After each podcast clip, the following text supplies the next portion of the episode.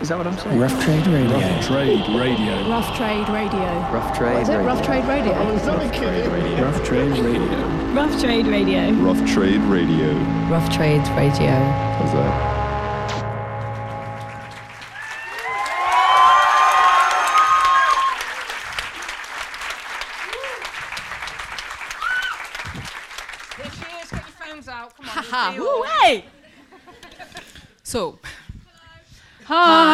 Everybody. I know you're not bothered about me, but I'm just saying hi anyway. Hi everyone, how are you? This is Chris. merci beaucoup. So, as we've kind of explained before, I'm going to chat to Chris for about 45 minutes. Think of your questions while we are talking. I'm sure you have many. And then there'll be 45 minutes devoted to you, fabulous audience, asking your questions, okay? Um, I've got someone waving at me, so I know it'll be 45 minutes. Or, you know, one of you will go, I'm sorry, stop talking. It's us now. Okay, so what I wanted to start with, I suppose, is the process. I'm interested in when it comes to artists, you you offer us a beautiful piece of art. That's that's your job. You work really hard, and then you offer us an album and a, and some great videos and a stage show, and that is the almost like the final bit. I'm interested in the process that you went into from Chaleur Humaine to arrive at Chris, and I'm going to quote you something which you you said to uh, a journalist at the New Statesman um, to just kick it off. Okay, Okay, I'm going to quote it back to you. All right. I'm afraid. So, Officially afraid. so this is uh, Chris talking about how Chaleur Humaine was and her persona then was received in France. It was like this: "Oh, you're a good feminist. You have suits on. You're not obscene." And I thought, this is what she said. I thought, give me some time to have a sexual life, and then I will be obscene. So, Thank you very much. my, uh, my record is out on Friday. well, so yeah. yes, it's like you threw. It's like you you threw an idea forward and you moved into that idea. I announced to myself that I would have a, a sexual life. Then I had no choice. Yeah. No. no. More seriously, I think yeah, I think it's kind of freakily, freakingly accurate because uh, because also the precise idea, I found the very idea of being a good or a bad feminist was. Um, was intriguing to me at first when I, I remember like I was I was promoting Chaleur Humaine and people were like oh I mean you're such a good example uh, for girls and because you wear suits you know you're not vulgar and I was like I'm not sure this is why I would like to be the good example because I was precisely trying to assert more freedom and more empowerment. And the suit was actually me naively wanting to escape the male gaze. And spoiler alert you can't really escape male gaze if you're a woman. Uh, so you might as well uh, you know try to disrupt it from the inside. But i was uh, the suit was not a way to be a good feminist. It was just a way to actually focus on another way to exist as a as a writer and a performer. And on chris the album i'm, I'm going to release I'm exploring the idea that empowerment can come from being more sexualized, but still on my own terms, actually, and how to be disruptive while showing more skin. And I think it's really easy, actually, to disrupt a, a, hetero, a heteronormative um, uh, classic way of sexualizing women. Yeah. As soon as you actually escape the classic notion of male gaze, or as soon as you start to be the one who desire. And actually, uh, Chris is born of the idea also and and by having the idea, I probably announced it to myself that I would allow myself to live more Yeah. desire. But the very idea that I wanted to be the one who could desire way Yeah. more than waiting to be desired. Yes, and also, I mean, I like, I do like the idea of of announcing almost to yourself that this is what you're going to do, and then you you have to do it. You know, Yeah. that's the idea. You know, and it's not like as co- it's not as kind of a cold and calculating idea. It's a bit like this is the next thing that I'm that I might be trying.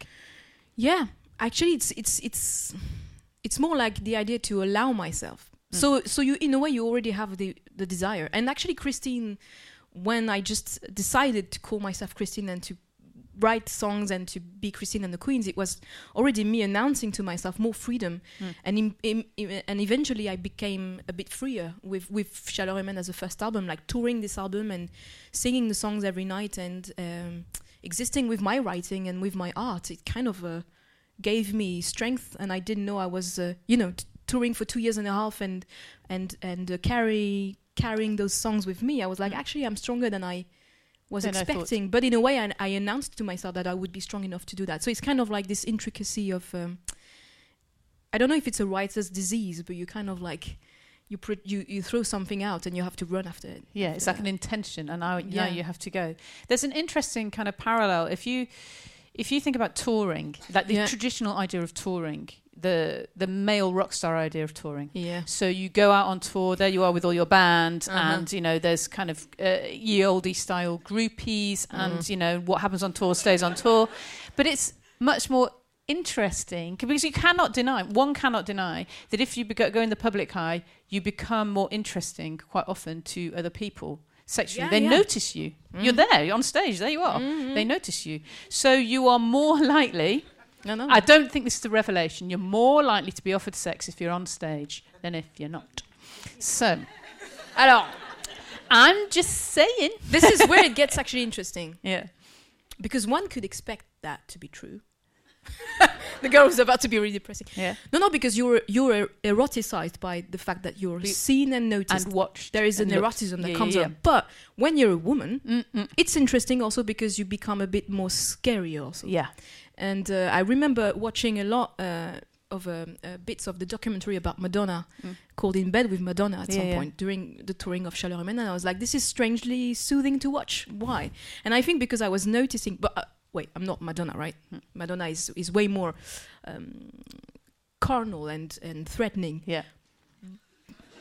Yes. No, but but this is why she's amazing, Yeah. and she was and she doesn't um, um, apologize for the strength uh, she has. But you kind of notice that she's slightly always a bit uh, isolated. Yeah. So I don't know. Um, there is something threatening also when a when a woman becomes a rock star. Yeah. Still, because you're you, there is something slightly dirty or weird or or there is some kind of slight ostracization. Yeah. I'm using uh, English words I can't comprehend myself. um, There's otherness. So you can become away from people. so you're more eroticized, but at the same time, you, you're made to feel more sorry constantly. Fine, I kind of noticed also that there was a way to slightly diminish or make me make me feel a bit uncomfortable with who I became. And I don't know if it's because I'm particularly aware of that myself because I, I think so much about that, yeah. uh, or if it's actually true. But I kind of I was noticing that I was a bit more isolated also. So I was like, how come? Ah, okay. So that's well, that's quite interesting. Given that you know the assumption is that you would become, you know, that you would have more sexual encounters perhaps if you were became more famous and you'd Mm. already thrown your uh, your Yeah. idea ahead. Then it's it I had more, but it was it was not really using that force field. It was just like me allowing myself to explore more, which is something I, um, I had a. I, I felt more monstrous when I was younger. I was I was I was feeling uh, I had a complicated relationship to just uh, you know getting close to people. I was I remember my teenage years as years of like uh, being scared of be just up close with people. So yeah. um, with Chaleur Humaine, I think I got m- I got more self acceptance. I think this is the only thing that changed that, kind of made me relate more to people. But I kind of I didn't lay down in the force field of being famous because it was slightly scary as a force field. Yeah. Yeah, But then there's also the the kind of practice of performance. I think is Yeah. always quite interesting. So because you are, you know, obviously all most people who make music are performers in some way, but you're a very particular performer. You're a physical performer. There's dance around that. Mm. You're very interested in stage in staging. yeah, Um, and uh, some of the stuff that I've read says that that you, you've mentioned the fact that you became more um, at ease in your body because Yeah. it became a dancer's body yeah, and it's like an athlete's body. yeah.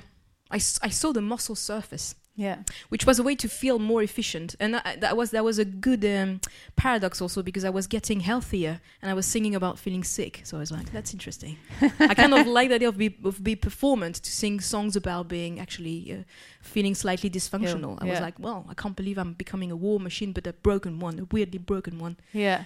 But that's also interesting that parallel with Madonna as well. She completely Mm. changed because she decided this is I am a dancer. I am an elite athlete of pop almost. Yeah. I mean, she's very uh, uh, kind of. I, I think she's more black and white about things than you are. Mm. But that that kind of physicality leading you is quite important. I think. Yeah, and also with physicality comes ambivalence because the idea of a muscle, for example, of a muscled woman, of a more athletic woman, even Madonna was playing around with flexing. You become quite androgynous as well with with with that idea because your body kind of uh, muscle in a way that could be seen as masculine also. So comes kind of like a new eroticism of your own body because you're a female. Well, Yeah. I am until yeah, still. um, sorry for being so confused about it.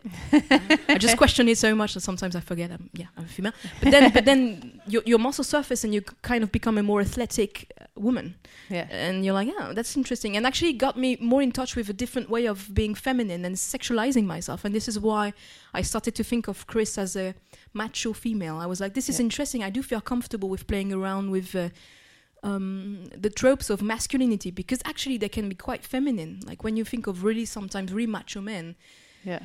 you know, Yes. the open shirts, the medallions, and the the wet The hair, preening. Yeah, Yeah. it's something you offer your body to to one's gaze. So Mm. one could say it's quite feminine because classic idea of femininity is something offered and something prepared to be looked at. Right? Yeah. Adored. Yes. Yeah. Um, so I was like, actually, Yeah. I'm I'm more in touch with that kind of femininity, which is which is maybe a less classic one, but is still a very val- valuable one. And when you were um, thinking about the the images in the videos and presumably in your stage show as well, one of the things that I thought of whenever I've, when I've seen some of the, your recent stuff, I was thinking of the kind of gang mentality of things like West Side Story, um, but not the female side. So you know, not La La La America, but more like the Jets and the Sharks. You know, so it's a kind of it's a, like a stalking and a and a celebration of strength Yeah. in that in that kind of I have my crew with me way. Yeah, it was definitely like the girlfriend video had, um, especially for the dancing and the staging of the of the gang of, uh, Mm. of an idea Chris and the gang. Um, West Side Story was like one of the top references because also it's so stylized. Like it's masculinity, but it's theater. It's like theatricality of masculinity, and it's really feminine also because it's quite. Uh, there is also almost like a ballerina sensitivity to it. So it's like I'm a man. You know, it's Yeah. not the same as just being like it's like a different way to men spread, which is Yeah. interesting. And it's and it's and it's a sublimated. Yeah, I'm sorry, I'm going to say weird shit during that conversation, but um, it's like also it's like when Michael Jackson uh, overperformed masculinity. It's like Mm. theater, and I uh, I do like to play around with those ideas of because I just like the idea that eventually it makes it crumble a bit. If Mm. you kind of use the theatricality of masculinity, but being a woman, you kind of give a, hint that wait a second, you know. Yeah, you make people do, like kind of think, Yeah. oh, I haven't thought about that before. Yeah. Because the problem with most kind of very the very specific gender roles that people are given is that they become just part of your head. Even Mm. if you're trying to break away from them, that they're kind of in there somewhere, and you don't even realise that you're that that they've affected you. They affect everybody, Yeah. and so to break it to just highlight them makes them less less strong. I think. yeah and there is some playfulness that enters Mm. which is which is luminous to me because um i don't know if you if you guys know that book uh, there there is an author called paul b preciado who wrote a book called testo junkie and he he talks about uh, drag kings um um atelier like drag kings workshops Yeah. and it's about how suddenly you you kind of become really aware of the theatricality of of of identity as a performance and it's not so painful it's more like playful because you're like Yeah. oh if actually I can play around with those ideas, then I can maybe f- try to find my own way of performing my own identity, and then it becomes a bit freeing. I kind of, I think this is why I loved theater when I was younger. Before I made m- music, I wanted to be a stage director, Yeah. and I think I just wanted to. Uh, to take the codes and just like break them down and reassert them. I just And when you're making, so if you're m- making an uh, an album like Chris, are you, you are you always thinking of the of the show or that that will happen? Or I mean, I'm kind of interested how they Mm. interplay Yeah. because you're obviously very good at. at dance, at physicality, you're very, you have a real sense of the theatrical theatrical space, and you make music. So do do all those things work together, or do you just, you know? Because I interview a lot of musicians, they just go, "Oh, we just do the music," because that's all they do you know, and then later on they'll hire somebody that will think about the stage show for them. yeah. And it's very different the way that you approach things. Yeah, yeah, it's kind of more um, simul- simultaneous. Mm. Um, it, sometimes, most of the time, when I do write a song, the song that stay on the album, I do have like um, images that comes along with them, like uh, immediate immediate um, images, like of either a video or a performance. Like, um, for example, there is a song um, you saw the video clip called "Doesn't Matter," and when I wrote it, I was like, this is going to be a duet with a male dancer. Mm. And it was not something I overthought. It was just something I wanted to explore. And I kind of finished the song with that idea in mind. This is why I, at some point in the song I start to address someone uh, and I name it um, him the sun stealer, and then the song just finishes like that with the idea of being in a duet. And, and then it's a never-ending question like oh okay so if it's a duet the video will probably be like that. And then the stage performance how do you handle that? And then so it's kind of always um, and every song that kind of stays and remain on the record have that um, That element. trigger of um, visual things happening and I'm and I'm getting excited by the idea of performing the song and this is why I do finish it with so much uh, precision. And so that must be very hard for video directors. They come in and you've already got an idea. They're like, oh, I thought I was going to do something different. Oh no. Yeah, okay, I don't that's think true. I have a good reputation in uh, French production. Uh, they're like, oh god. because my next obvious question is we've seen like you know d- three of your videos i Yeah. know they were on a loop weren't they um uh, Sorry but for that. it's like we get So- it, girl. so that's all all that we were allowed to see but then you know if you think about the five five dollars video i mean there's there's it maybe is easy to suggest that this would be about um, the idea that somebody has money that they are able to pay for sex but you but there's a complete twist in that in that video Yeah. that you that is comes from you or comes from a video director or how did you think about it? Alors, the, the, the videos of the second album, actually, on the first one also, Mm. um, it's usually me having a really simple video treatment, but I do have it. So it's Mm. true that it's different than from asking a video director to pitch something for me, and this is why it's I have to find collaborators, and it's not always easy. but sometimes I find them, and actually, uh, the three last video, like doesn't matter, five dollars, and uh, one that's going to be out called the Walker La Marcheuse. Yeah. I did I did those videos with um, French director called Colin Solal Cardo, and actually the process is quite fluid this time because I just arrived with with the idea, Mm. and he's like, Okay, great. Okay, so how can I can I stage that? How can I?" And then he just because I'm not a director myself. This is something I tried actually at some point on the first album, but if I want to be in the video, I have to I have to be directed. It's not something I I'm comfortable doing. But Why I, not? I, because because you don't like to look at the rushes, or you just don't. It- you can't do the it two feels roles. like too much of a too Ah. much like it's it's too much of a craft to be a director i kind Yeah. of i tried and i was like okay that's where i should probably stop to try to control things it's just just hand it over i should probably bit. stop to the video treatment and that's it uh, but um and so the collaboration is quite fluid because he kind of knows i'm he knows i'm kind of working like that and the Yeah. first video of girlfriend i worked with another director who actually was receptive also but um but five dollars i was like how can i express ambivalence uh, and sexuality and kind of be I kind of I was thinking of I wanted to be really um, something really intimate but kind of disruptive the whole time. Like Mm. people could probably wonder for the whole video actually who the character was. yeah. Like what is she doing in life and where did she have all the money and what's what's what's all that you know? Yeah, the because same there's also really the, there's a beautiful sense of that of of the character in the video appreciating Yeah, themselves as Yeah. well, and and, and being confident. There's Oh, a yeah. there's a very male confidence about Yeah. some of the poses. Yeah, I'm actually the two references were like the starting references because I always loved preparation scenes of, of often of men in movies. Like, and I Mm. was thinking of uh, American Gigolo, especially because it's quite um, loose um, uh, one and a really warm, inviting one, and you just see the guy getting ready and there is a sense of power and display and at, Mm. at the same time you're really you're almost like a voyeur you know you Yeah. just watch him in this extreme intimacy and i was thinking also of a scene of american psycho which is quite different because way more creepier Yeah, but you still get to that point of but then you have like extreme intimacy and at some and extreme monstrosity at the same time yeah, you're like who's that guy yeah. And what But is you- he capable of? Yeah, yeah, Mm. just with your beauty routine you're like something's up Mm. something's not good yeah.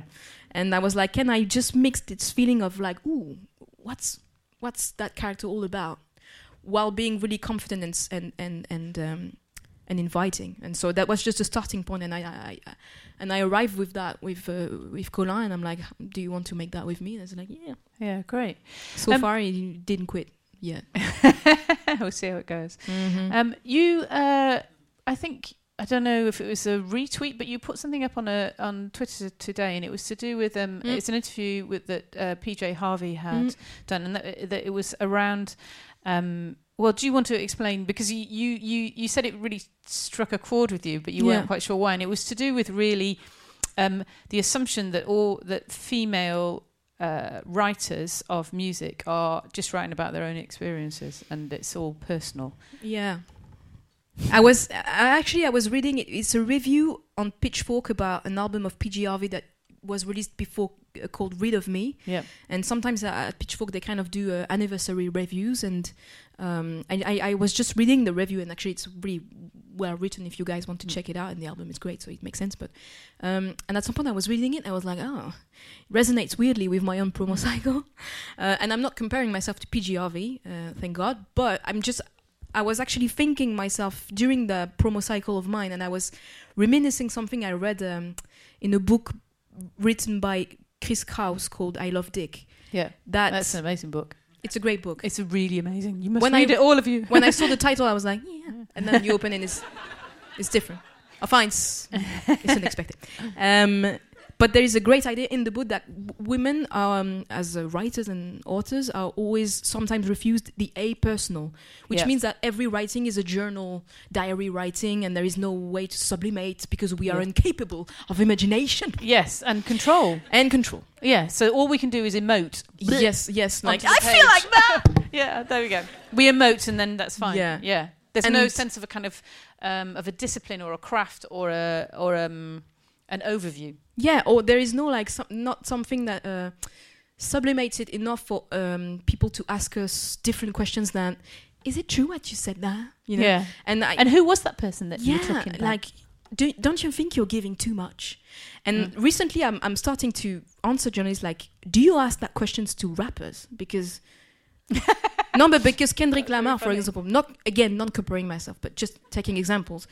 He's he has a, such a personal writing, and you know when you think of "To Pimp a Butterfly," the Yeah. album, there is some songs about um, loving yourself is complicated. Loving yourself, it's, it's a song about despair. No one kind of addresses.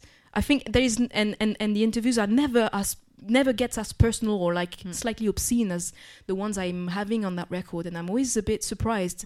And I'm like, is it really important to check with me if every word I'm saying on the record, I've been through. uh, yeah, are linked to a person in particular, and do do I need to give you the name? Like, is it something? And so I was kind of, and and and the review of PJ Harvey kind of addressed this idea that she was kind of for that album. Um, I find it's it's really well written, more than I what I could say, but she was kind of um, um, seen as some as some creature slightly hysterical yeah. because she was just uh, you know she just made a raw album where she was screaming sometimes and she Mm. was just owning everything including anger and fears and sexuality and there was like uh, this slight condescendence of other journalists regarding that record They thought she was know. like witchy, basically. They thought Richy, she was- bitchy, uh, yeah. too much. I mean, and also, like you know, writing Chris, I was kind of thinking of the f- historical figure of the witch a lot Yeah. because the historical figure of the witch is the woman who is too much, like too Yeah. cultivated, too independent, too, Too horny, sexual. Yeah. and it was always a way to slightly punish those women by just um, it was like organized um, um, ostracizations of those women and i was like i want to make a record that's actually too hungry too horny too much because sometimes i was i, I, I was made f- feel like i was too much and i never i never see men having that same reproach Yeah. like They're actually, actually often quite told that they're not enough. So yeah they, that's, you know, they that's should, another problem actually. yeah, they shouldn't cry or whatever. Jesus, yeah. yeah. we are all trapped yeah. no Yeah.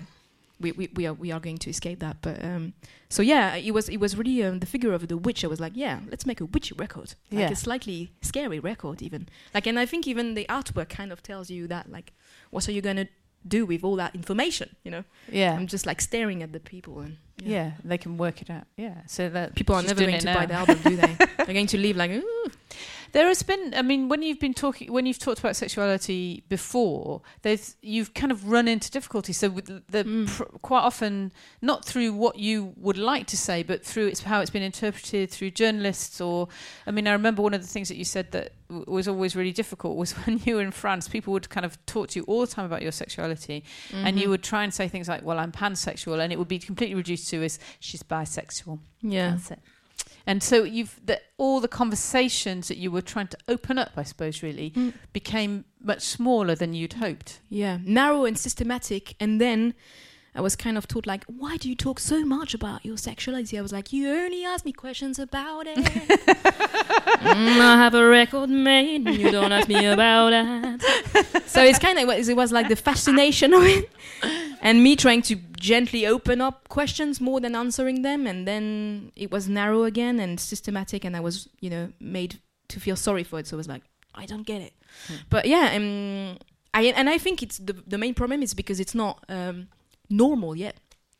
Nothing's Or- normal, but But also, I think sometimes that the, the sexual, you know, there there are, you know, obviously there's tropes everywhere, but there's an idea of the sexual woman that is presented to people, but it's presented in a, a kind of um, heterosexual porn way. So it's like it's okay to be lusty if Mm. you're lusting for this this anon- you know this anonymous bloke or whatever you know that's that's okay but Yeah. if you present female sexuality in a different way that's that's not acceptable that's slightly odd And actually, I'm I'm I'm kind of sometimes wondering, like, uh, are they really in lust? Those women, Hmm. like, Well, or are they waiting for the lust of someone else? Which is the I Ah, think the yeah. main difference. Like, yeah there's quite a lot of waiting around isn't there yeah, in the hotel they- room oh we might turn up soon hope so no, but there is a way to wait for someone else's desire to allow yourself to be. Uh, to be the one who desire, and I think that's the main thing. Like, just a woman in lust, just for the sake of being in lust, is a concept sometimes for Mm. people. yeah and there's a bit, I mean, one of the songs I wanted to talking about was um, on the album was uh, Go- Goya Soda, Yeah, And one of the things I really like about it is there's, there's description of, of a young man in it, and you Yeah. use very beautiful imagery of him. You call him like a fawn, and he's Yeah. like um, something that's hard to catch. You know, there's a very beautiful description of young men that you don't often get. Really, Mm. actually, you don't often get in pop. You get it maybe in Mm. literature, but you, you Mm. don't often see that in pop, do you? Yeah, it's quite an intricate one. Um, I kind of I love that song also because there is a sense of it's kind of um, resisting immediacy and it's a bit um, intricate Yeah. and It's hard to literary. catch, Yeah. Um, I remember my record label listening to it like, yeah, no. what are you talking about? Why Goya Soda? And even like Goya Soda was like a weird uh, talisman, like of a of a title. I was like, that's actually I got to be totally blunt with you. I got the title before I wrote the song. I was Ah. like Goya Soda. But you Sounds mention, you, but within the song, you do mention. So there is a you, Yeah. you talk about the there is a, a, a, painting of Goya, and Yeah, you talk yeah, about, and then you talk about the young man drinking. Yeah. Then it's soda. yeah, yeah, it unfolds. It all works out. There. Yeah, yeah, it works out. Uh, find a way, but but also it was this um, meditation on. Also, the song starts with a really simple and clear um, scenery of, of of that young man drinking the soda I bought for him, and I Mm. bought the ticket of the museum for him. So I'm trying desperately to, you know, do things for him, as you can notice, and. And we are f- facing the Goya painting, and I'm, I'm I'm thinking this Goya painting haunted me for my whole life, actually and the guy's just laughing at it and i'm and i'm just like personally offended that it's just not getting uh, the beauty of the situation i'm trying to install for for him you know Yeah. and then it from there it's really precise and it's really cruel and it starts a meditation of on desire and and and and who's being eaten and who wants to eat who and why with the painting of it's a it's a terrible hunting painting because in the eyes of the uh, Saturn Kronos eating the uh, children he made Yeah. you can see the you can see pure madness but it can be your madness at some point because Mm-hmm. when you're madly in love for example it could be your madness so it's kind of like this song is becomes a bit of a monster about um, frustrated desire but also i think what makes this album different from the first one because i listened back to the first one actually recently i'm not listening to myself but How was that? but alors, it was really tender Ah. I was like, oh. I kind of wanted to hug myself. First because it's sad. I was like, girl, you're sad. up to, very para- beautiful. up to. Paradis Perdu, I was like, damn. Okay, open the windows. oh, it's night. No, but but at the same time, I, I uh, no, I'm making fun of myself, but it's just a way to protect myself from Yeah. the, emotion. But no, but it was really tender because uh, I kind of really relate to the album. But the the second album sometimes it's the same problematics, but there is a newfound ecstasy. Sometimes, enfin, I don't know if it's going to be obvious for people. But for example, Goya Soda is frustrated desire, right? Mm. But instead of just being like totally melancholic with it, I'm weirdly invig- invigorated by it because Yeah. I'm like, I can't believe I have all those feels, and it's Yeah. kind of like the voice is projecting And you're way not. more. d- how dare you? Huh? But um, and that, that's the big shift also. Like I think the first album was me uh, believing that you know it's probably better to stay in my room in the books The second Mm. album is like actually the book is beginning right now because I'm because I can't touch you, so I'm going to write a book about it. So it's kind Mm. of like a shift in perception, and it's way and in confidence and yeah, probably experience. and trying out. Yeah, trying. yeah. The second is me trying way more. Leaving your room going yeah, out. Yeah, yeah. Yeah. And uh, I mean, one of the, the, the things that people have talked about is the playing, which we were trying to unpick a little bit, which is the playing of roles. So, like, your experiences feed into your work, but you are also using your experiences to play with roles. So, would it be okay to say that Chris is you in a kind of pure form or in a in a in a kind of freer form, not not not kind of stymied by everyday life, you know, in a kind of you as as performer and as a pure entity. Yeah, it's it's quite it's quite well said, I think, because it's often people also think of the stage character as a mask, Mm. which is not something totally relevant for me because it's actually way more about being about shedding social filters and actually just existing in a purer more even sometimes more animalistic version of myself which means i'm i stop the overthinking and i'm just uh, It's like you're shedding skin Yeah, rather kind than of, yeah. putting, I feel more comfortable Mm. on stage than elsewhere, which is um, which was at first a freaky realization because I just understood that I would need the stage my whole life. And I was like, oh, okay. Uh, which But do you need an audience, or do you ah, just need no, the stage? uh, I just had a vision of me performing yeah, with exactly, no with one, no audience. which is madness, but uh, Not necessarily. But not necessarily, It's true. You need the audience. Is it freaky if I? But well, it's it's better with it. It's way Yeah. better. It's more warm and it's it's it's not solipsistic and it's. But maybe at some point, if no one comes, I'll probably stick on with the routine. It's weird. People can just check from time to time if I'm still doing She's it. still going. doing it. Yep. Still on stage. She's happy there. It makes sense there. I mean, I kind of like. I don't know. It's just um. It's a natural way of me for me to process. It's like writing. Actually, I've, I've, I'm writing every day. If, it, if if it's not a song, it's a weird diary. If it's Yeah. not a diary, it's a short form. I, it's just a way to to process and to remember and to understand and to. It became a weird breathing. So And did you have any? Do you have any kind of talismanic kind of words that you have when you're thinking about this album or thinking Mm. about the stage show? I mean, you mentioned that you know West Side Story was something you were thinking of at certain points, or you know, or American Gigolo in in, uh, Five Dollars video. But you do you have certain words that you are using when you're thinking about the album and the staging? Well, yeah, I mean, chaos, desire, two two main words, but Yeah. also like in terms of reference of, also like reference of physicality, like um, uh, I don't know if you know that um, um, uh, director called Léos Carax, French director. Mm. He made movies, fantastic movies. Um, there is one absolutely wonderful called Lovers on the Bridge. It's fantastic. It's with Juliette Binoche and a, a French actor called Denis Lavant. And Denis Lavant has a physicality that is almost like a talisman for me for that record because he's so much like a dancer, but he's not dancing.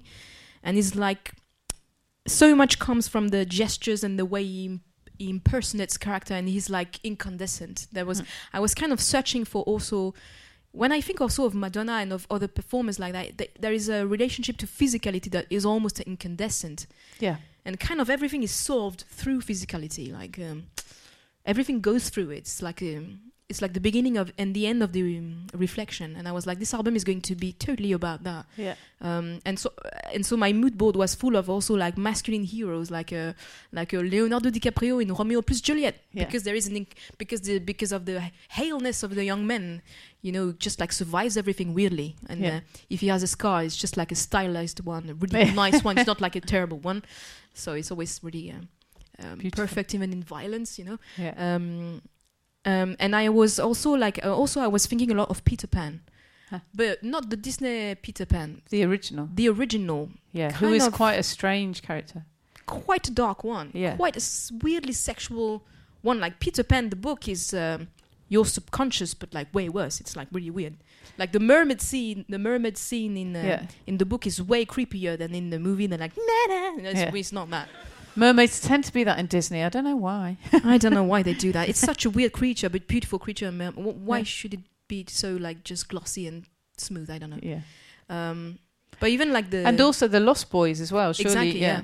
the idea of also like well but this is something that haunts me since the first album like in the first album in tilted i was talking about weird kids and it's just Mm. me obsessing about about the figure of the outsiders like slightly slightly inside and out society um and and and peter pan has this chosen family of Of outs- uh, deliberate outsiders, Yeah. they have no. The the point is they have no parents, isn't yeah it? yeah yeah and um and also like when i thought of casting the dancers for example i was thinking of peter pan and, and the clique of, of people because it was not about the dancing never was decorative to me in the first album, but Mm. this time around I wanted even more horizontality. Like I didn't want like singer dancers. I wanted Chris plus that character and that character and that character Mm. and that character. And because the, because the second album is way more um, um, um, full of presences other than other than mine. It's less um, solipsistic. It's Mm. it's way more. Even on doesn't matter. That's talking about extreme loneliness. I'm kind of walking in the city. I'm crossing the path of other lonely Yeah. people. So, um, so the dancers had to also be um, individuals. I didn't want them to decorate me. It felt like they could, and also like in the in the stage and the, in the show, they even like sometimes threaten me. Like there is a authority Yeah. they have and they carry, and they kind of sometimes can disrupt the order of the singer dancers. yeah, they challenge They're you. like, yeah. who do you think you are? You know, I'm even I'm even threatening myself on stage. I'm, I don't know if I will come out alive of that tour. There's a you said chaos is one of the words that you use, and also obviously we if you play with the word Chris in French, it sounds like crise, mean, meaning crisis. So there is a kind of uh, uh, that chaotic sound, but the sound of the album is not chaotic. It is No. quite clear, yeah. quite um, uh, unadorned. It's quite. There Mm. are references to kind of 80s sounds. You can hear Prince, Michael Jackson, stuff. So the the chaos is not within that sound. It's almost No. like the sound is is less lush. Yeah. It's a weird vessel. Hmm. Well, not that weird, but it's a vessel for something more than, yeah. Actually, alors, for the 80s vibe, it's really interesting because sometimes I don't even overthink it. Hmm. And at some point in the studio, at some point, I was invite, I invited um, a keyboardist called Willy Baradou, and he Hmm. played on really um, fantastic Grace Jones records like uh, Slave to the Rhythm. Oh wow! So I was like, yeah. so he came in the studio and he listened to the track, to the tracks, Mm. and he was like, "That's so 80s. I love it." I was like, "Is it 80s really?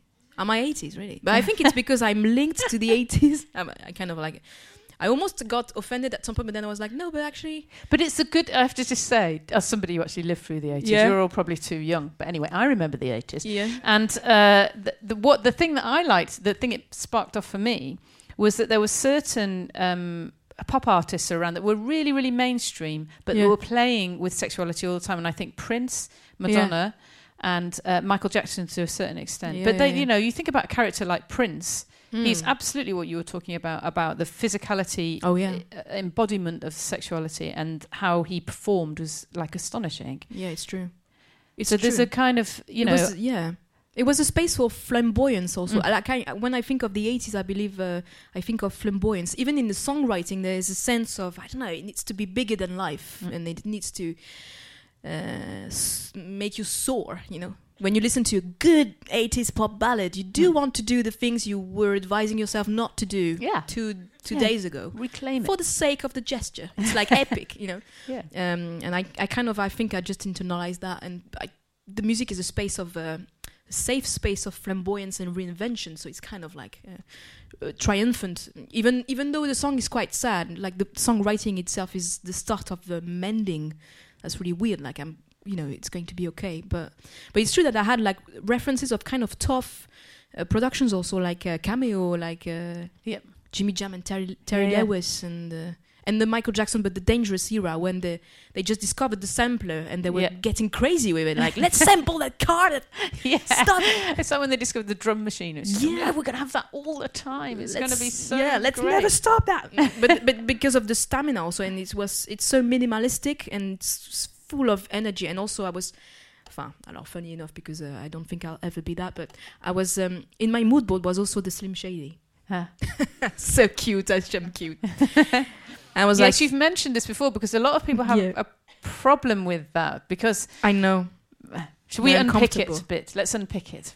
So But the concept of the Slim Shady is Ah. interesting. yeah, it's very interesting because it is a character that everybody that is there to shock. That's the point of him. He shocks everybody. Also, deep down, everybody loves him Yeah. because it's just like the pure hubris. It's just like the um, Guess who's back? un- uncontrolled violence. Mm. You know. Um, yeah, he is chaos. He's absolutely chaos. and he's and he's and he's supposed to be in, inside every one of us. It's like just the pure subconscious, like the dirty one, like Yeah. nee, nee, nee, nee, nee, nee, nee, you know. yeah. Um, I'll never be that.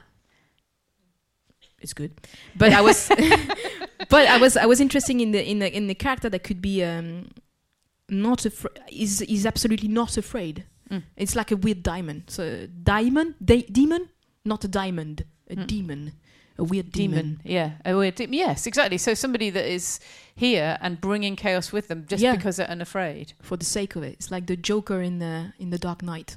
Ah, okay. Chaos for the sake of it. I'm not Yeah. that either. But I'm just saying I'm, I'm You're scaring me. I'm, I'm using examples that I'll never be. It's really interesting. Uh, but no, but it's it's it's just um, those characters in a way also kind of weirdly resonates with us. It's like the Goya painting. It's Mm. just facing madness. Yeah, Mad- we are not immune to madness, but you know yeah. Looking Um, at it can be. they are weirdly reassuring because they embody everything that we are afraid to embody. Also, it's kind of like. I'm Yeah. talking about a character that Chris is not, so probably in the third album. Yeah, I don't know. or the fourth one. Okay, I'm going to ask you um, uh, one. I want to move on to just one more topic, and then I'm going to throw open to Yes. all you lovely people. Okay, but the topic I wanted to just quickly touch on is anger. So one of the things I wanted to talk about is that the there's always an there's a kind of assumption that if a woman is not who she is prescribed to be, that she is angry. And what I find um, interesting about this album is there may well be anger within it, that one could see anger within it, but it is not presented in a conventionally um, "I am an angry woman" way, and uh, and for me that makes it more open, more interesting stuff like because.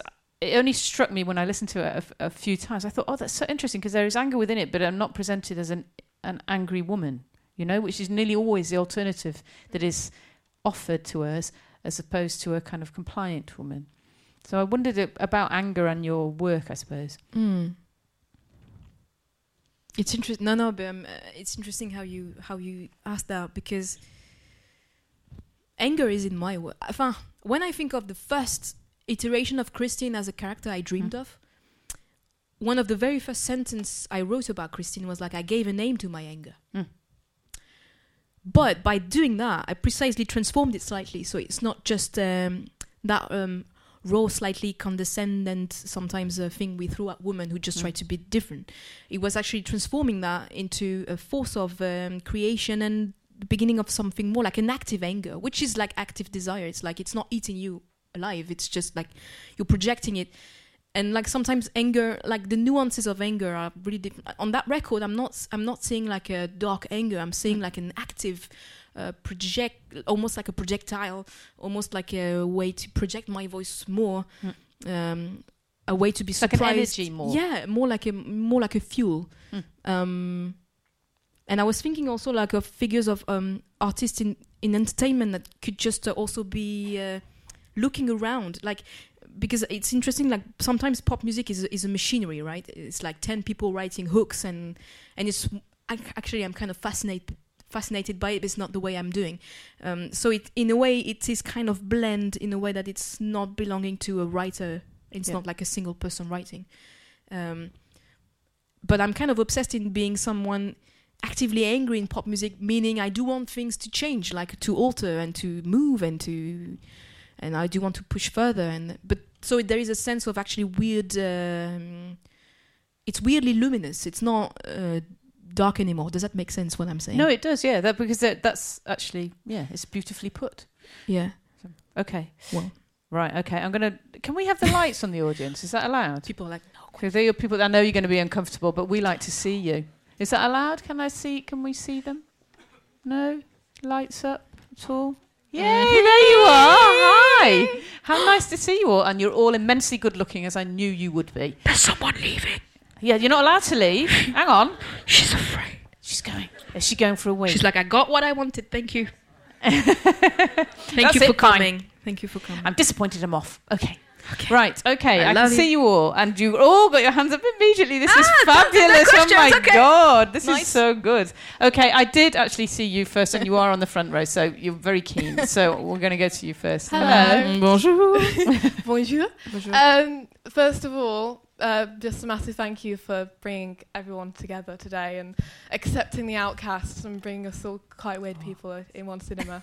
Um, Yes, my sister. question is Do you have a favourite song on the album?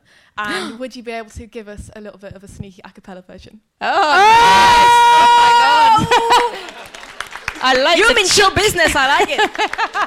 All right, favorite one, but that's a tough question. Oh, which one of your babies do you love the most?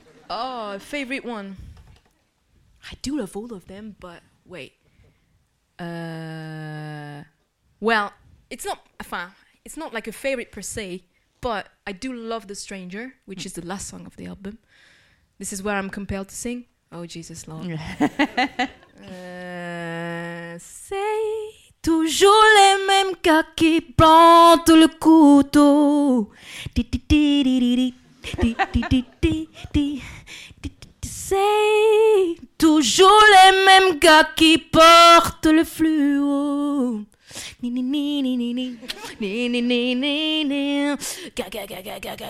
De la Maserati, je n'ai acheté que les phares. Oh! I'm red now. I'm blushing. Shit. Nah. That's beautiful. Okay, you're so keen, you two as well. Right, Okay, I'm going to go to check shirt, and then I'm going to go to you behind, and then I'm going to spread over here. Okay. Kino. Um, hi, Christine. I'm, I'm a dancer, and um, your performances are a huge influence to me. Oh. Um, so I was just wondering, um, what are your particular favourite dance breaks from other artists? Dance breaks, Dance breaks, yeah. So like dance moments yeah. from other pop artists. Oula. but I want to talk about Michael Jackson, but it's boring up to a point that it's boring. But the Grammy performance of the of '88 of Michael Jackson was really good because he did the twirl and then he landed on his knees, and it's infuriatingly good. Uh, I do love FKA Twigs' physicality because I think she's amazing. She's almost like venom, venomous, Yeah. which is great. Um, trying, but sometimes I do love like physicality that is not dancing. Like for example, like Nick Cave is not a dancer, but the physicality is amazing. Or um, or uh, Arca, Arca. Mm. He's he's just like a he has a way to just be really like um, graceful that I love. So sometimes uh, it's not even about like uh, pure dancing, but once physicality is, insp- inspires me a lot. But let me think one more. Um, sorry, I'm thinking like pop artist. But yeah, I think franchement, franchement, Michael Jackson, even Michael Jackson in This Is It, Yeah. is like stronger than the dancers behind it. Think. Yeah. it's just a relationship to feeling the music. Yeah. And Anohni also is not. She's not a dancer, but she's she's uh, she's really graceful as well. She's like an angel. Yeah. Yeah. Okay, and now I'm going to go to you behind because I saw you, and then I'm going to come over here. Okay. Hi, my name is Alan. I'm from Nantes also. Ah bon, bonjour. A Nontion. Camarade nantais. Nantais, ouais, Notre-Dame-des-Landes en fait. Mhm. Um, I'm also a queer artist, and my question is um, I get a lot of um, advices um, from people telling me to be more mainstream. Um, I was wondering if that happened to you, and if it did, how did you tell them not to judge you and to be yourself? that's really interesting because are you advised to be more mainstream by meaning Not like be- you have to tone down yes, your exactly. flamboyance or queerness? Yes. Yes, I was advised that on the first record.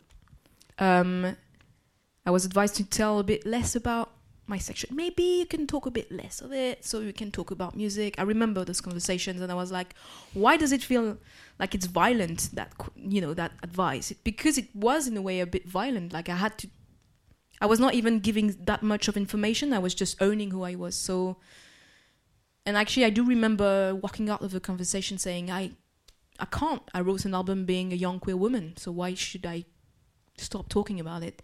I'd say, but I mean, it's it's good for me to say because I'm in that chair and that spotlight, so I'm like, I'd say, but I don't know. Like for me, the writing was so much about not being ashamed anymore and not fearing anymore that I was like, I owe I owe it to the 18 year old self to just tell them fuck off. Keep on, keep keep up with the work.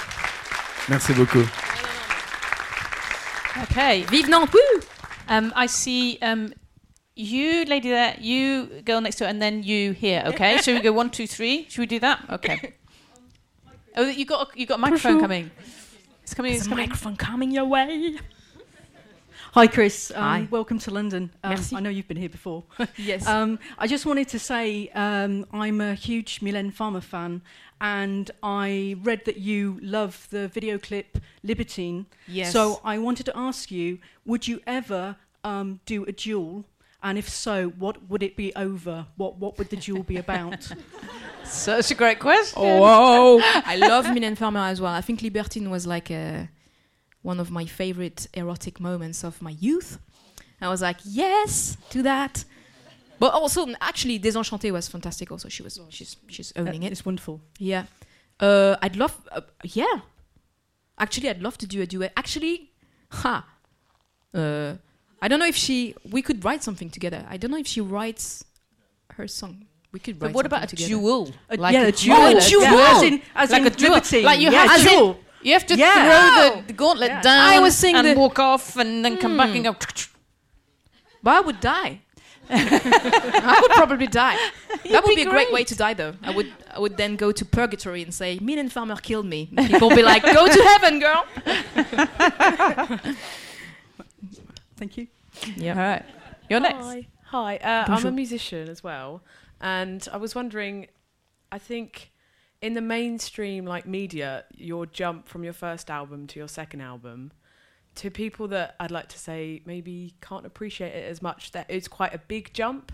How did you face that? Like, because you're kind of leaving. Do you view it as leaving your old album behind? And did you have like the second album in mind the whole way through, basically? Because you say it's your purest form. So when you made your first album, were you going towards your second album or? Uh, I, but, I don't know. Just to be sure I understand the question. Yeah. Do you mean, w- w- did I want to become Chris the whole time? Yeah, like, did you ever find it scary moving from. Ah. Because maybe some people would view your album, your Yeah, first yeah. album, as more mainstream, Mm. as in more pleasing. Mm. And now, because you're expressing yourself and Yeah. being your true self, did you ever find that scary getting to that stage? But actually, like, y- Christine of Chaleur was already me Yeah. expressing myself to Yeah. a purest form. I just in four years I evolved a lot, and I kind of uh, the problematics changed, and I was kind of like I wanted to address different things. Uh, was it scary? It's always a bit scary to change, Mm. but at some point it's kind of scary not to. Fine, it would have been weird to try to to also stick to what I created before because it didn't feel like it was my ag- ag- again the Yeah. purest way to be sincere, but um, it kind of felt uh, I didn't really. Uh, I was doing it like the writing is so um, a space of non-negotiation for me that I kind of I do it and then it's too late to be scared. Also, Yeah. it's done. yeah. So um, You just feel you had to take the dive. yeah, Kind of thing. I already I already dived. I dive first and then I'm like. but then I'm in it, so it's, it's too late. Yeah, you go for it. You do it. Mhm. Okay, you and you are next. Can we pass the microphone forward? Hey. Hello. Hi. Bonjour. Um, first of all, I just wanted to say uh, thank you. Um, your albums and your music were instrumental in uh, discovering myself and my own journey with gender um, and sexuality, and I just want to say a massive thank you for that. Ah, merci. Um, and sort of secondly, in, in the same sort of vein as, as other people, and in the, and in the same vein as, as that, I wanted to ask. Uh, you talk a lot about. Uh, you talked a lot about um, your own personal disruption with gender within the music scene, and um, and your own personal projections with that. But I was wondering uh, what you see or what you want to, because it's changing. The music industry now is is changing to become more open and more accepting, but we're not there yet.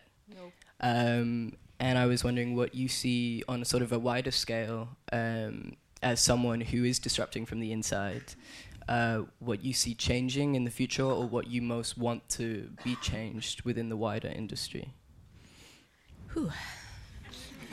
The question is beautiful. I'm afraid to, to ruin it now. Um, what I do witness, it's true that it's becoming. Alors, actually, I'm going to be pessimistic. Can I? Ah. Slightly for a second, and then I'll be optimistic again.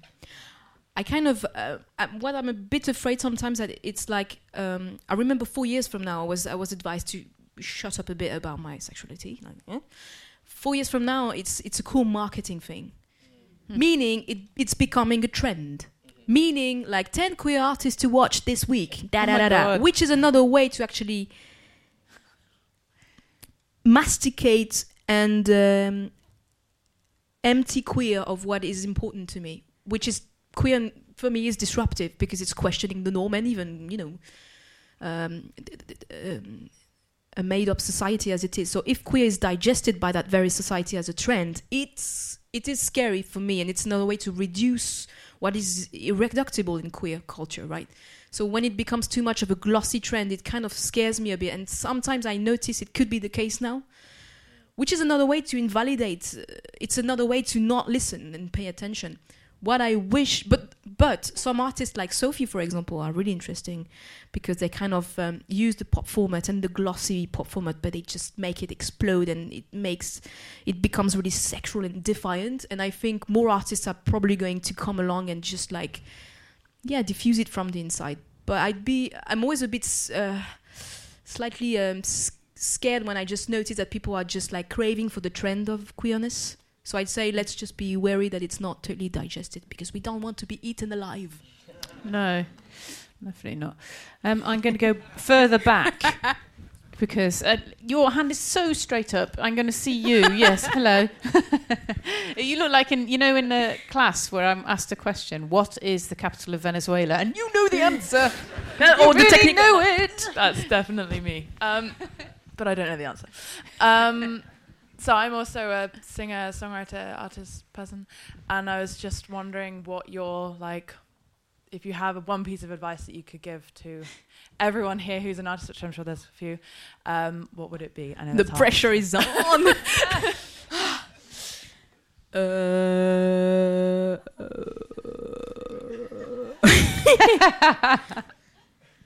I was about to say something maybe weird or um, only you know best. I think. Is it weird as an advice? No. I just as I as I go on, I talk about uh, as if I was like having like four albums behind me. Only you know best. I think. Enfin, seek for advice if you want, but only you know best. I think. Probably. It's not even an advice; it's just an information. I'm being really bad at that. Yeah, sorry. And also, I would say, as a kind of somebody who's written pop criticism in my time, just don't be ashamed. You know, it, I think we are told to be ashamed of a lot of what we feel quite a lot of the time. And actually, if you, you know, in all art, if you can let go of all those kind of inhibitions and worries, which is obviously very hard, I'm just telling you to do it, you know, for my entertainment. But you know, like that's actually as a as a, an audience, that's much better because you get something purer. You know, you get something that really moves you rather than if you worry about how you look in, in certain things or if you're saying the right thing. Just you know, if you come from the heart, this it always hits the audience. I think. Anyway, I'll shut up because you don't really want to know my advice. Uh, anyway, We should that's all my give advice advice to each other. Should be a circle of. Okay, um, let's go. I'm going to go slightly wider because of it at the back up there. Hello. Yes, you, you, you're waving. You. You. Salut. Uh, bonjour. Um, so my name is Sanna, and I'm from Sweden. And welcome again. Uh, welcome. Um, so life can be very, very difficult, right? Live yeah, or life? like with like. Ex- I'm sorry with the mic. I'm not a singer, so I'm not used to this. No, no. Um, that life can be very hard, and like with identity and sexuality, like what you've been speaking about. So did you have like an aha moment where it clicked? Where you're like, oh, and then it just opened, like kicked in a door that just exploded everything. Do you get what I'm saying? Alors, you mean for my life? Yeah, like it happened for me when I moved here, like kicked in a back door that I didn't know existed, and then everything just flourished after that. Really? So did you have? Yeah. You got a haha moment? I wish I could Yeah. have that. Aha! Uh-huh. You're like an advert for London.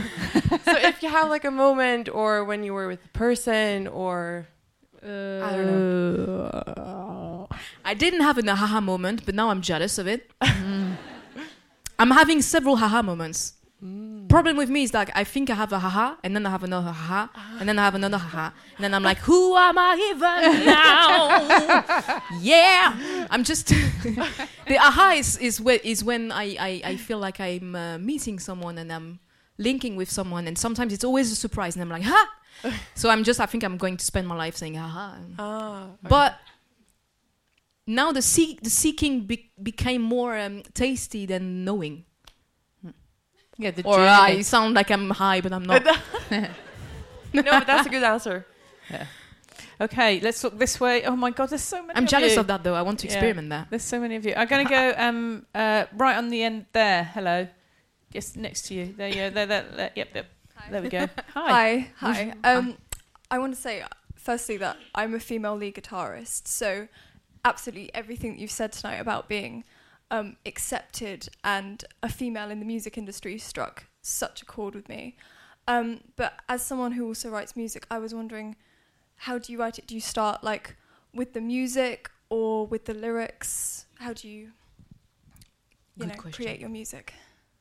Alors I, most of the time, which is uh, ninety percent of the time, it's with production and music.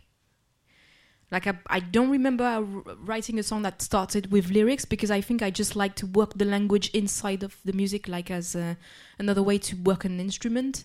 And I do love the working the words and masticating them in the. I was about saying the groove. Sorry for that. I don't know how to express it better.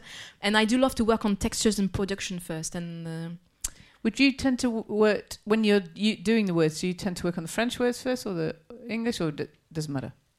Alors, um, for that record, Chris wrote most of it in French because it was kind of interesting because of the music references that were actually more American classic pop. Yeah. I was like, let's make. I was also thinking of like a almost like a collage aesthetic, like let's let's be really French on top of a really um, sometimes American sound. And I had a reference in mind. It was "Love on the Beat" by Serge Gainsbourg. Do you know that record? Yeah. It's a fantastic record. And he, It's he went to search for the New York sound, and he was really being really French on top of it.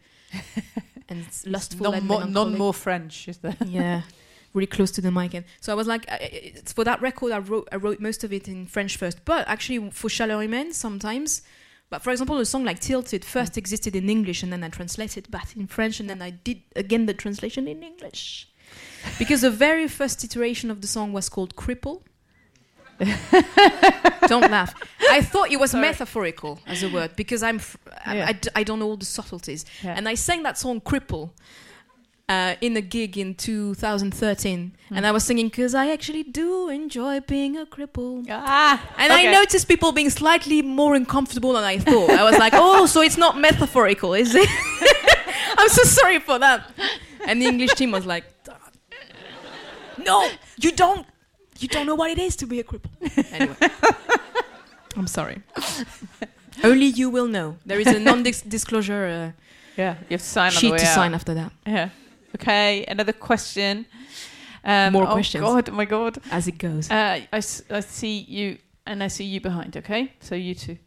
Um, let me. Can I just look at you? How long have we got? So I know. Okay, this is good. We've got lots of questions. We're all right. Okay, good. You're going to Otherwise, be I feel tired terrible. before we are. Okay. Hello. Hi. Bonjour. Um, I have a question in um, mostly about gender. Um, I have a very complex relationship with it myself. Um, but you said that you wrote a lot, or you keep a sort of some sort of a diary. Um, is the writing process, apart from the music process, a specific sort of um, creative way to work through um, the sort of idea of yourself and your gender. There are a lot of people, I assume, like myself, that have um, gender dysphoria, I'm sure, um, who you don't really know what you're meant to be um, and you can't work out where you're going. But do you feel that um, the writing helps you some way in um, sort of creating that sort of like you say, um, you're working towards it, you jump into it, you become it just through the process of sort of writing towards it. Does that make any sense? yeah, yeah, yeah, it does. No, but the writing is for sure a space of sort of, of experimentation.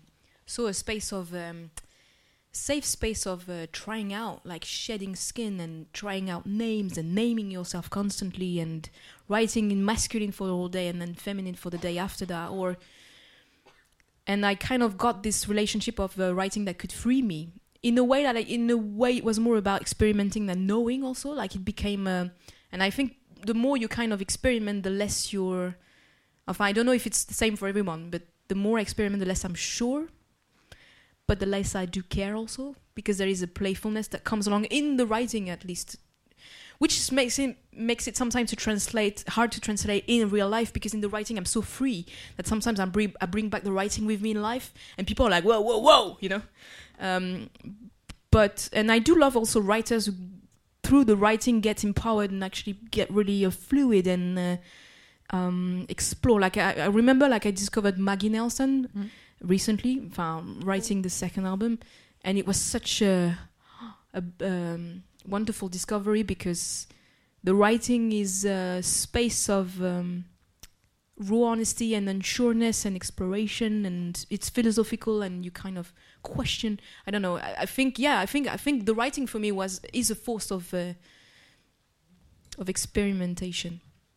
But i do i do like the what i do like the idea of of uh, um alors this is where i'm lacking words in english like um, it's something i'm working on constantly and i'm changing the shape of it. It's like because the writing is um amorphous or yeah like it? working on the, t- uh, the you know the glaze the, the yeah the glaze.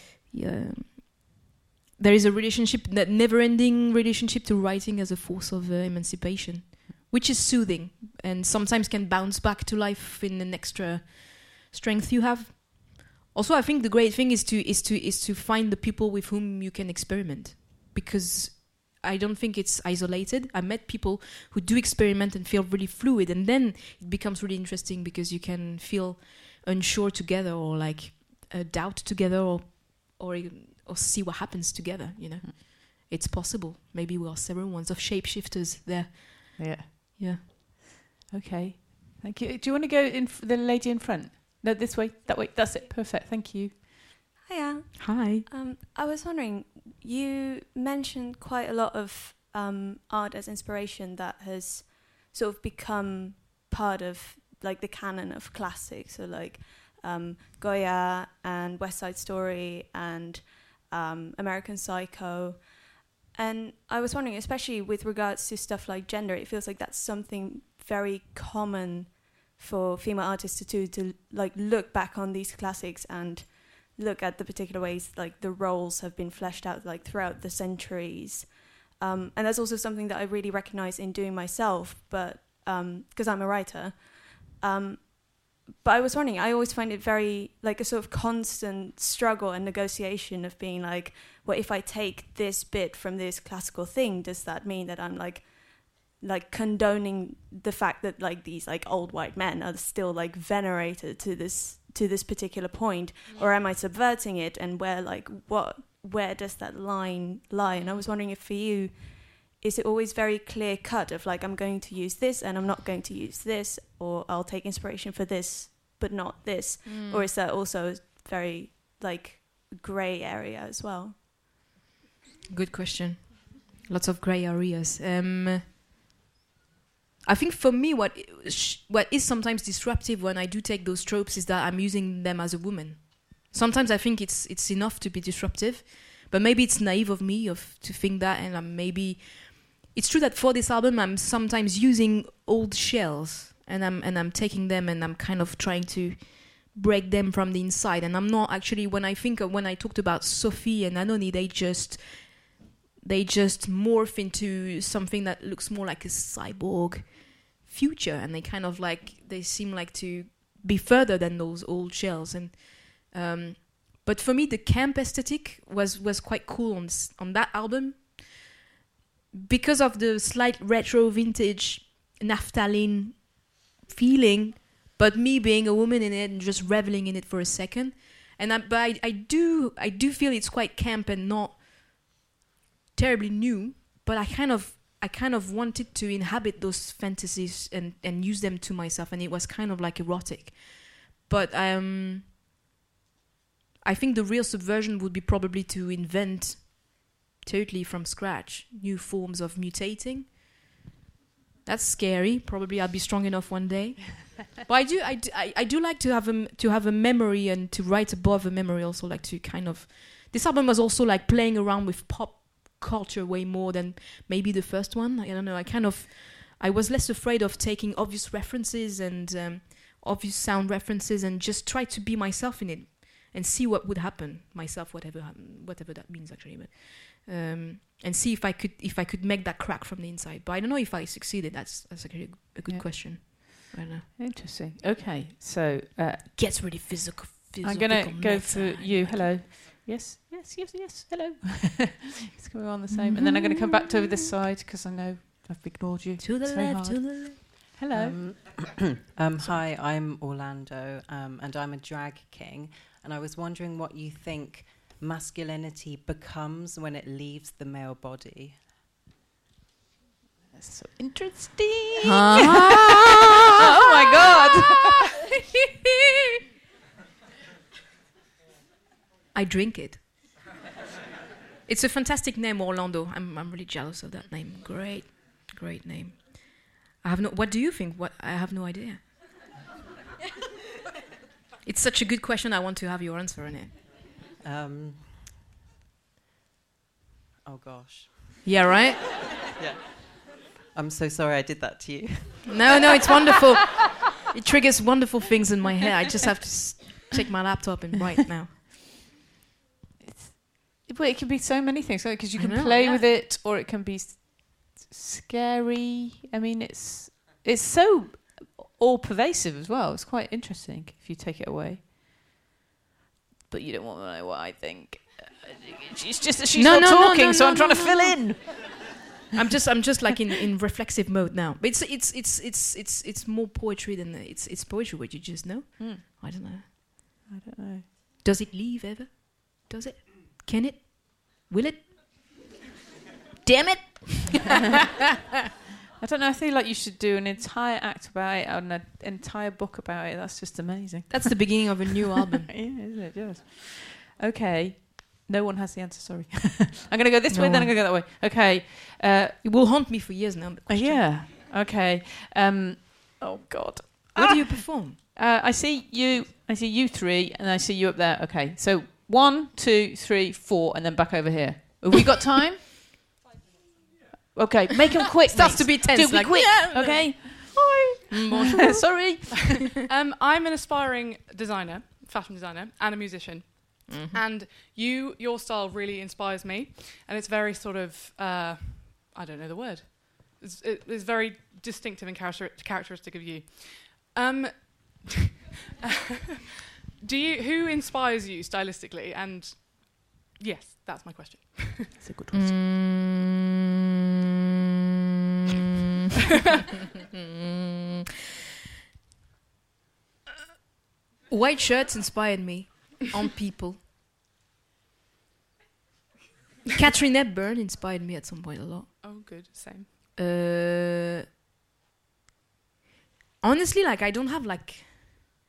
Sometimes I can just see like a young man with a floating shirt, and I'm just jealous of the physicality of the shirt on the on the young man, and I'm just taking a mental note. I'm just observing and stealing away. Actually, um, hanging out with dancers also.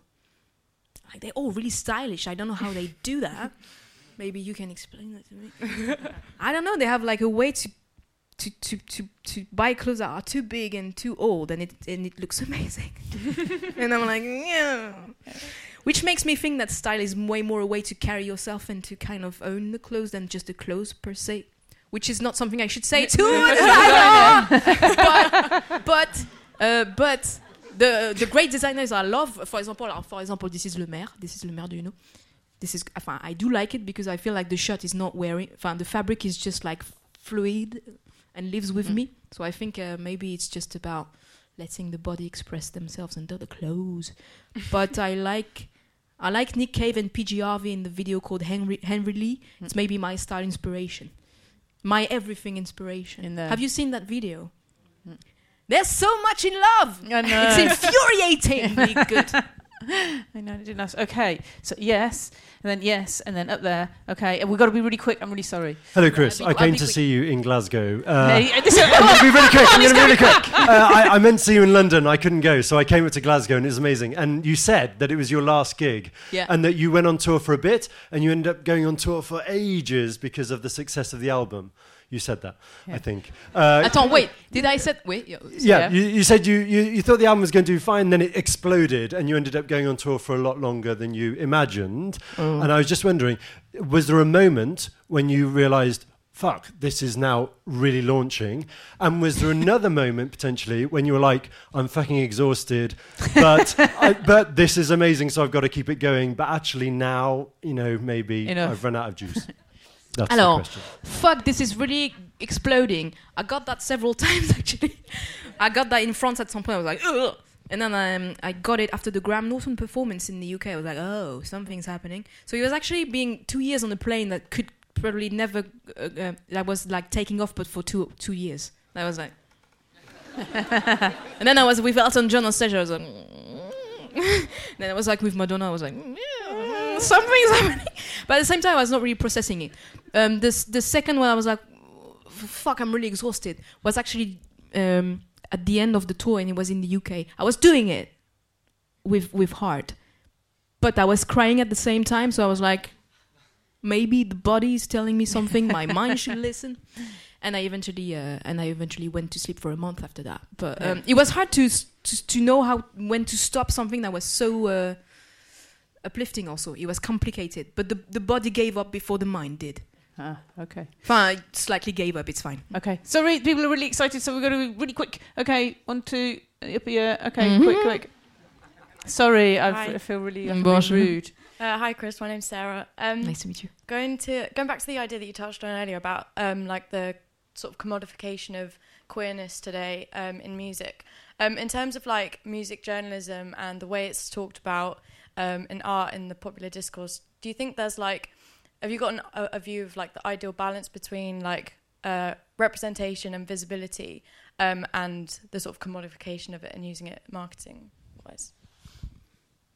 wait can you rephrase the question because it's interesting but i'm not sure i understand Um, so like, is there? Do you think that? So in terms of like the example you gave of like the top ten queer artists, that's obviously like a way to give queer artists a lot more visibility, and it's obviously the, there is the side of it that it's used as like a trend. So do you think there's an ideal way that it the queerness can be appreciated but not used for m- for like commodified? and then she's panicking. No, no. I, I think I think there could be a way. Just it's just a fine line between um, talking about c- talking about acknowledging it, um, um, understanding how it shapes the work because it's you know inevitably the case, without um, there's just this frontier where it becomes. Um, ah, this is where I, I wish I could use French to be really um, nuanced and shit. But say it in French. Yeah, go for it. non, mais quand ça devient. Euh... Moi, j'y arrive toujours pas. Um, when it's like, how how can we think like it's not it's not happening for heterosexual artists like 10 heterosexual artists to watch because it's a given that mm. heterosexuality is, is immensely complex and there is not like a huge stream of heterosexuality per se. So when queer is just like not acknowledged as a as a reality but more as a It's something like 10 to artists wearing something like that that I could Yeah. I could talk about it and put it in a, an article. You see what I mean? I, I, I, I, I, Objectified, I like objectified. Simplified as well. damn it, you found it. yeah, but exactly. Objectified. Sometimes in interviews, I think myself, I feel like when it's objectified, like, oh, so you're really pansexual. I was like, how, how come it is so tasty to you to talk about it? Because it's objectified, you don't really uh, um, process the information of it. You just uh, see that it could be uh, uh, sellable, which is which is so weird. Objectified, that was the Yeah, word. Yeah, okay. You I know you're looking at you- me, but I said he could ask a question, and I said there. Is it over? All right, go on then. Okay, first of all, I just want to say a massive thank you for Chaleur Humaine because that got me through some really like heavy shit, for lack of a better term, basically a couple of years ago. So thank you so much for that. Wow, you're welcome. Um, my question is about the production side of things. Um, obviously, I know the production for the first album was very sort of you know mellow and tender, as you said. Yeah. So, sort of, how did you approach the production for the second album? Because I'm noticing it's quite, it's a lot heavier, a lot Yeah. more harsh. Um, so, what was your sort of approach, like thinking behind that? True. Thanks for noticing. well, it was a, it was a, also I worked with um, uh, the first album. I actually recorded most of it in London in the studio called The Premises in Hackney, um, and I was using really round. I was working with a sound engineer called Ash Workman, who has a really uh, relationship to sound that's really round and warm and analogic. And we were using like a classic 808, uh, quite round sounds, and, um, mellow, as you said. Uh, and it was kind of deliberately building up. And we used like we recorded strings, um, real strings. So there was also like a kind of organicity that to the sound that made it a bit like um, mellow. And the second album, I was like, let's let's use a different language because I like to use a a whole language for whole album so it, it's consistent. And i was like i don't want i love strings but i'm going to refrain from using it. I'm going to try to uh, work on the music that would be like bones and blood pulsing. Um, and so the, the, the sound references i was talking about made me build a different setup. Like i, I still worked on analogic um, uh, instruments, but they were different. Like the, the the drum machines were different. Like I worked with uh, Mofat, which is a sound bank from the '90s with amazing house chords actually, and I was like, oh, damn, I should do a whole album of that. uh, and then Diplo did it. Uh, no, he did it. He's going to be out soon. I think with Mark Ronson, I think they did. Um, and and I I worked uh, in the studio in Paris, uh, which is actually the Air, Air Studio, you know, Yeah. the, the duet. So they had like amazing gear from actually the 90s that they never use. And there was a synthesizer called. Uh, uh, uh, oh shit! I forgot the name of the synthesizer. But it's like an old computer, and you just um, you plug it in, and it's just like smoking. and I was like, "What's that? It's fantastic!" And they were like, "No, we're not using it." I was like, "Are you insane?" and it's, it's just like hybrid analog sounds, but more from the '90s. Actually, the the vocabulary is more '90s inspired than um, than uh, the other one, and it's maybe more it's maybe more um, precise in the in the time period. I think this record. The first one was maybe more um, abstract in the sounds, and this one is a bit more has a bit more type, um, and I think it was kind of deliberate. Is it? Is it All right, you are really shouting at me, but I promised her at the top, and I just feel really bad. I'm, so, I'm talking too much. That's why. All right, sorry. So it's got to go all the way up to the top. To you at the end, yes, you were the person that I saw. No pressure. Last question of the night. No pressure, babe. Le mot de la fin. I feel under pressure. So don't be, don't be, don't be. Um, well, a few years ago, I was taken to a gig of yours in Tours by a French exchange family. Oh. And I had no idea who you were. And um, What's that? so brilliant? and I saw you on stage for the first time, and I saw you had this amazing confidence there. And I later found out that you were a queer artist, and that really inspired me. And it just amazed me because I was a very young teenager and very confused and not confident at all. And I wanted to ask how you got that confidence and um, if there was anything that particularly inspired you.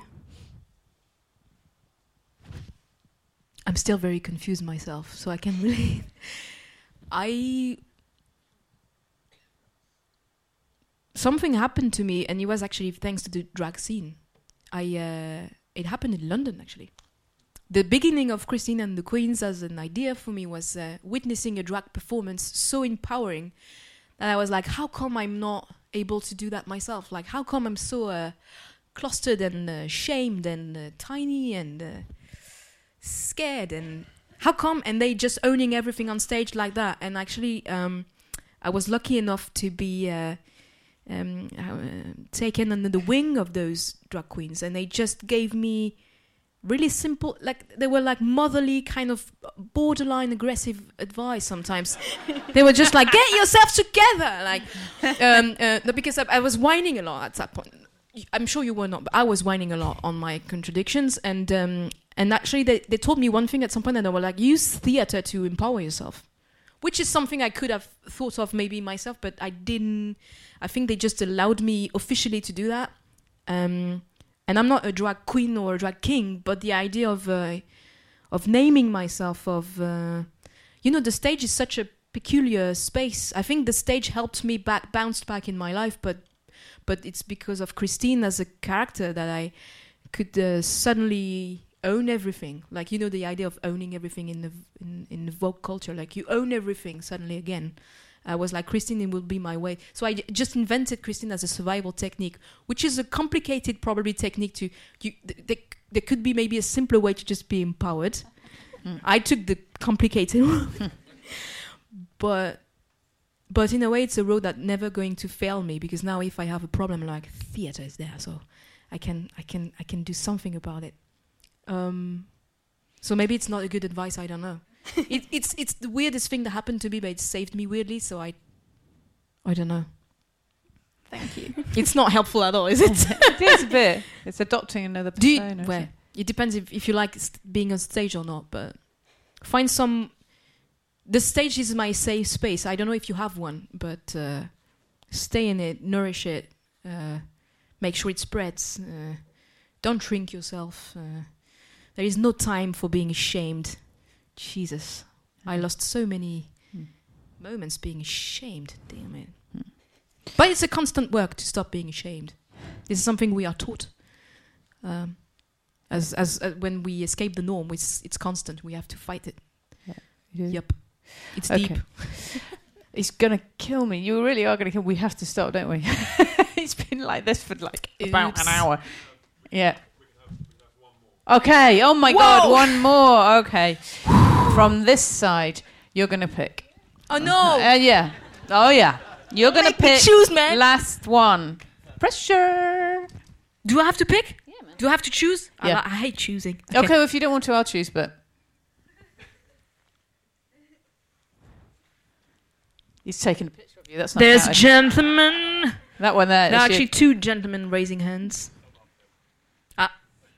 Sacrifice. I like it. Go them. Oula. It's there. Hi. Bonjour. Ça va et toi?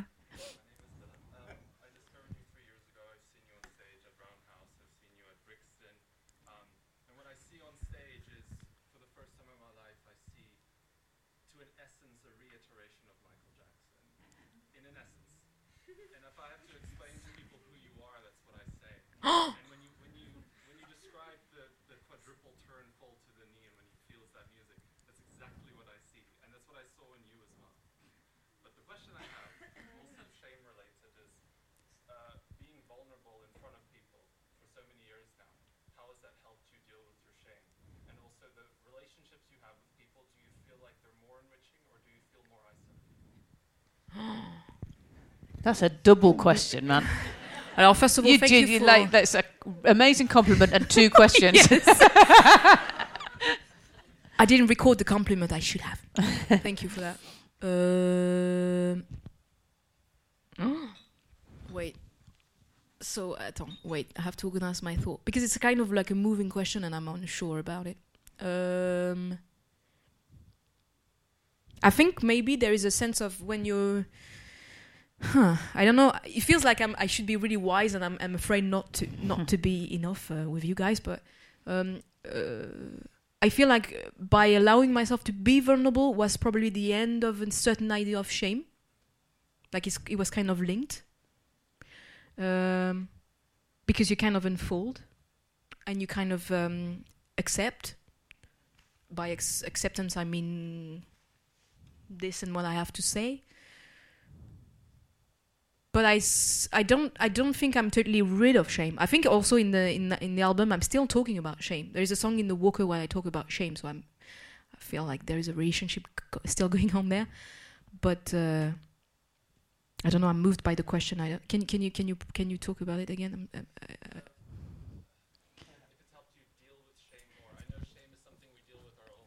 yeah, yeah. Yeah, yeah, it did. The other part was about But isolation. We. The other part was about when you now that you've been vulnerable and you have so many people around you who want to get to know you. If you feel like because you've been vulnerable, you have more enriching connections with people, both the people you know and new people, or if you Ah. feel more isolated. Hmm. Ah, it depends. it depends on the people. There is a sense of me being more. Co- co- I think I'm, I'm more consistent thanks to my work. There is a sense of I'm solidified a bit. I'm introduced a bit more, and I have to um, hide less because it's said. Uh, When I was saying like the writing is done and then it's done, you know, it's said. So when it's said, I can't shy away from it, which is a good thing. Yeah, yeah. But uh, it could also be quite isolating. It depends on on the listener. Yeah. It depends on the people facing me.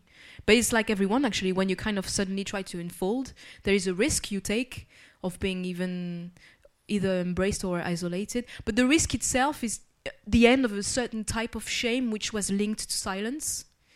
Yeah. I'm going to be really philosophical about it, but for many different personal reasons, silence uh, could have been linked to death. You know, in a way that you know, just silence yourself is a maybe the greatest form of violence you can inflict on yourself at some point. So I'm getting emotional, but uh, by by by by choosing not to be silent, uh, it was the end of a certain type of shame. So even if some shame remains, I'm talking about it now. So it's it's different. It's Yeah. it's totally different. Thank you. Thank you for talking about it. Oula, bah, you're welcome. Thank you. Oula! it feels like yeah. I'm Chris. Hi, Chris. I've been All right. fighting shame. Okay.